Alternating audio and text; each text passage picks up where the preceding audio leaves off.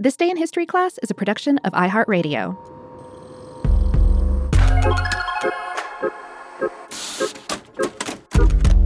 Hello, and welcome to This Day in History class, a show that explores the past one day at a time. I'm Gabe Luzier, and today we're talking about the time when the original underdogs of baseball banded together and finally pulled out a win.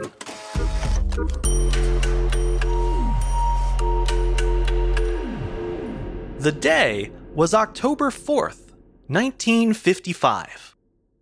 In a surprising upset, the Brooklyn Dodgers won the World Series, beating the New York Yankees 2 to 0. The win had been a long time coming for both the team and its long suffering fans. The Brooklyn Dodgers, formerly known as the Trolley Dodgers, had lost the World Series seven times since 1916 with five of those losses delivered courtesy of the New York Yankees.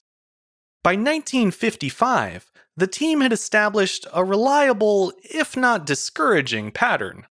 They would chalk up win after win all season long, make it to the World Series, and then get trounced by the Yankees. But finally, just once, during their eighth shot at the title, the gods of baseball took pity on the Dodgers and delivered them a long awaited win. The first six games of that year's series had adhered to the old idea of home team advantage. The Yankees carried all three games at Yankee Stadium in the Bronx, and the Dodgers won all three games at Ebbets Field in Brooklyn.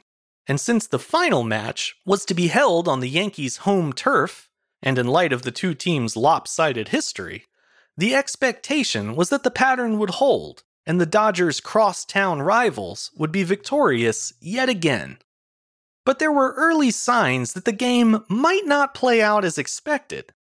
In the fourth inning, the Dodgers scored the first run of the game when catcher Roy Campanella hit a double and teammate Gil Hodges hit a single to send Roy home. In the sixth inning, the Dodgers managed to load the bases thanks in part to a crucial Yankee error. With the pressure on, Gil Hodges came through again, hitting a fly ball to center field and giving Dodgers shortstop and captain Pee Wee Reese enough time to make it home. In the bottom of the sixth, the Dodgers were winning by two, but their lead was hanging by a thread. The Yankees had two runners on base with nobody out. That's when Yogi Berra knocked an outside pitch straight down the left field foul line. It seemed like the kind of hit that would surely send both runners home, tying the game at 2 to 2. But that's not what happened.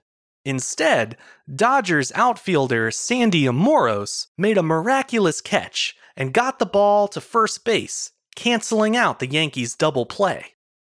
The Dodgers held on to their lead, and in the bottom of the ninth, the Yankees were at bat with two outs. In the game's pivotal moment, Elston Howard hit a ground ball to Pee Wee Reese. Reese, who had been with the Dodgers through all five of their World Series losses, later commented that, quote, it seemed to take hours to pick up that ball. But in reality, he scooped it up in the blink of an eye and sent it flying to first base, where trusty old Gil Hodges caught it in time to win the game. More than 62,000 fans watched the Dodgers win in person, and even more watched it at home, and in color to boot, as this was the first championship ever to be televised in color. Brooklyn took on a carnival atmosphere that night, with people dancing in the streets, blowing horns, and of course, setting a few celebrational fires.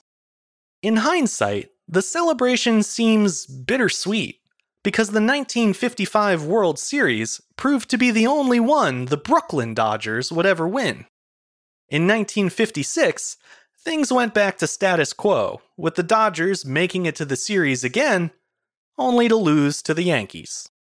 The year after that, in 1957, the team's owner decided to ditch everyone's least favorite borough in favor of a fancy new stadium in sunny California. The move came as a harsh blow to the residents of Brooklyn, but it likely did wonders for the players' morale. As of 2021, the Los Angeles Dodgers have won the championship five times and counting. I'm Gabe Luzier, and hopefully, you now know a little more about history today than you did yesterday. If you enjoyed today's show, you might want to follow us on Twitter, Facebook, and Instagram at TDIHC Show. And if you have any feedback you'd like to share, you can leave us a review on Apple Podcasts or write to the show at thisday at iHeartMedia.com. Thanks to Chandler Mays for producing the show, and thank you for listening.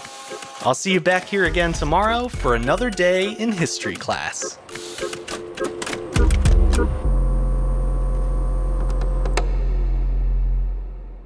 For more podcasts from iHeartRadio, visit the iHeartRadio app, Apple Podcasts, or wherever you listen to your favorite shows.